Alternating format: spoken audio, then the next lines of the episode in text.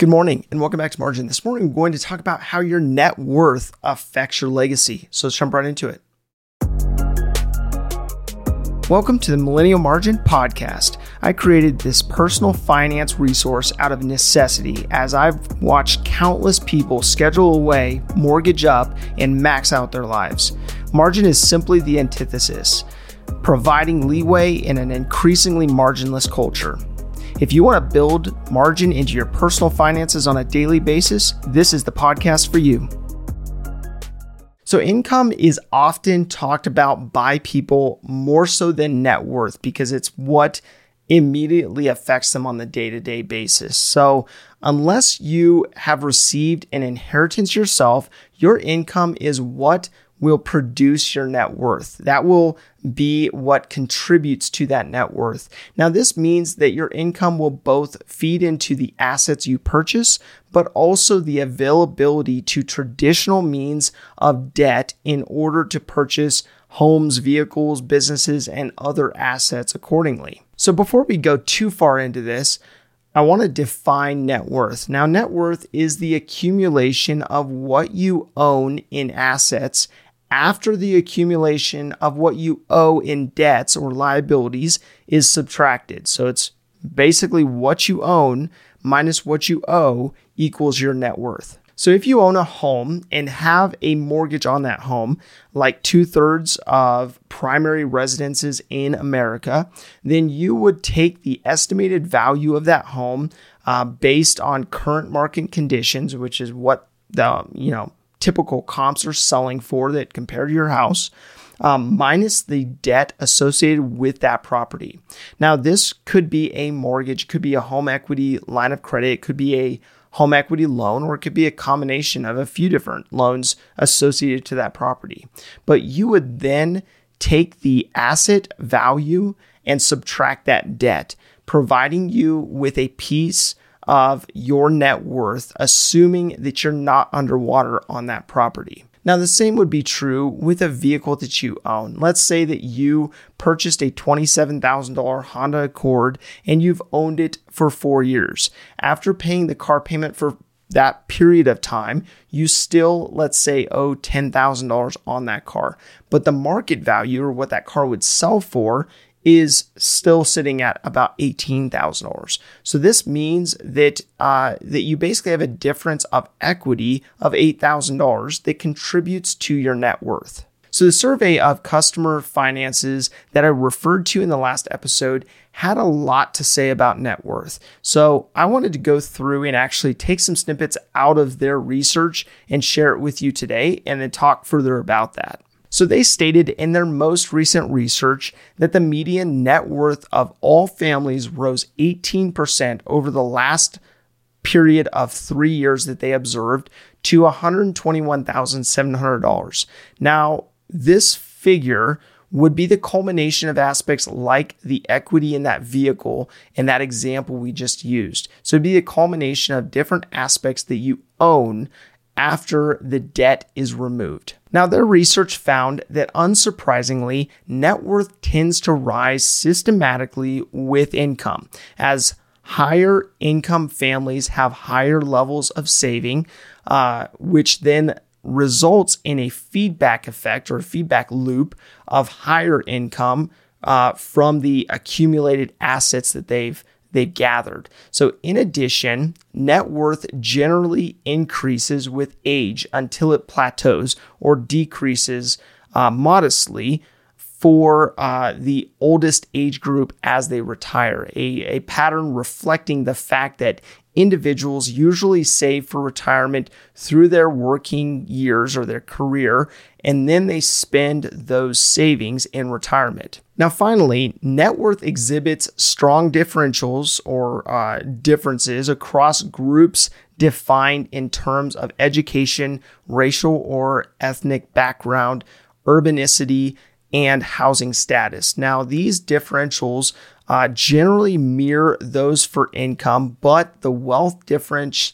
uh, differences are larger. Now, this basically means that a lower income can still generate wealth over time, but a larger income can contribute to the ability to acquire uh, assets faster uh, that that then in turn build your net worth quicker. Now, this net worth in turn is what will be used to fund the legacy you want to leave behind. So if you want to contribute to the college savings of, let's say, your grandchildren, give to a nonprofit or a cause otherwise, the net worth is what is left over in order to accomplish those legacy goals. So if you're needing some clarity on what assets consist of, what are some examples? Let's look at uh, some examples outlined by the Federal Reserve. Now, they stated that transaction accounts, which include uh, checking, savings, money market, call accounts, and prepaid debit cards,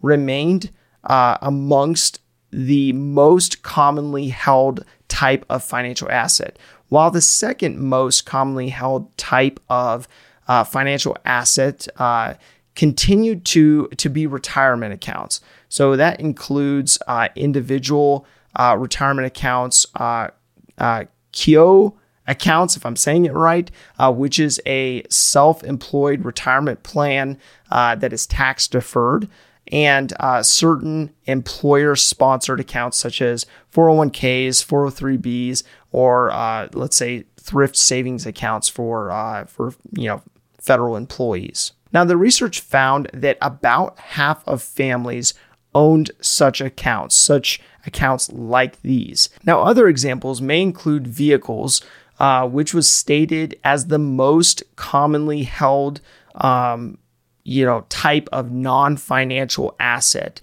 Uh, residential owned property, which was estimated at sixty-five percent, uh, which is means sixty-five percent of the uh, population owned uh, their their own residence, and then thirteen percent of the population had a secondary um, you know, uh, home or property otherwise. Now, other examples may include something like business, uh, a, you know, business equity, and you would be able to include that in your net worth as well.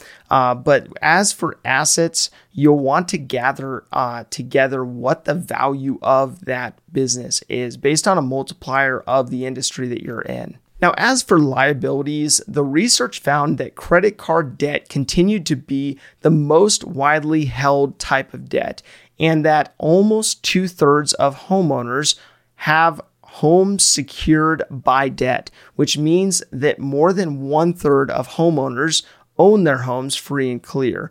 Meanwhile, two-thirds of homeowners have some form of debt on that property. Now, the research went on to state that about thirty-seven percent of families held vehicle loans, and nearly twenty-two percent of families had education-related loans, while only ten percent, or a little over ten percent, of families held other installment loans. Now, other installment loans would be categorized as loans for items like appliances. Maybe it's uh, it includes uh, medical debt and other aspects like that that are just not categorized in specific uh, buckets otherwise. Now, if you're going to go get a loan, banks or financial institutions may use some kind of ratio to compare the income we discussed in yesterday's episode to the assets and liabilities we are reviewing in today's episode. So you may find that they use three common ratios,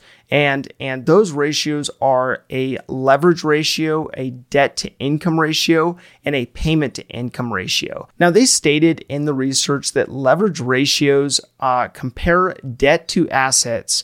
Uh, debt to income ratios, on the other hand, compare debt to income, uh, and payment to income ratios compare payments made on debt relative to the individual's income. Now, this is important as it's part of the rhetoric the bank or financial institution uses if you decide to take on more debt. So they're using some of these ratios to figure out what your credit worthiness is outside of just providing your credit score. Now, there is debt that can and does produce income streams, greater net worth, and the ability to scale more effectively or faster.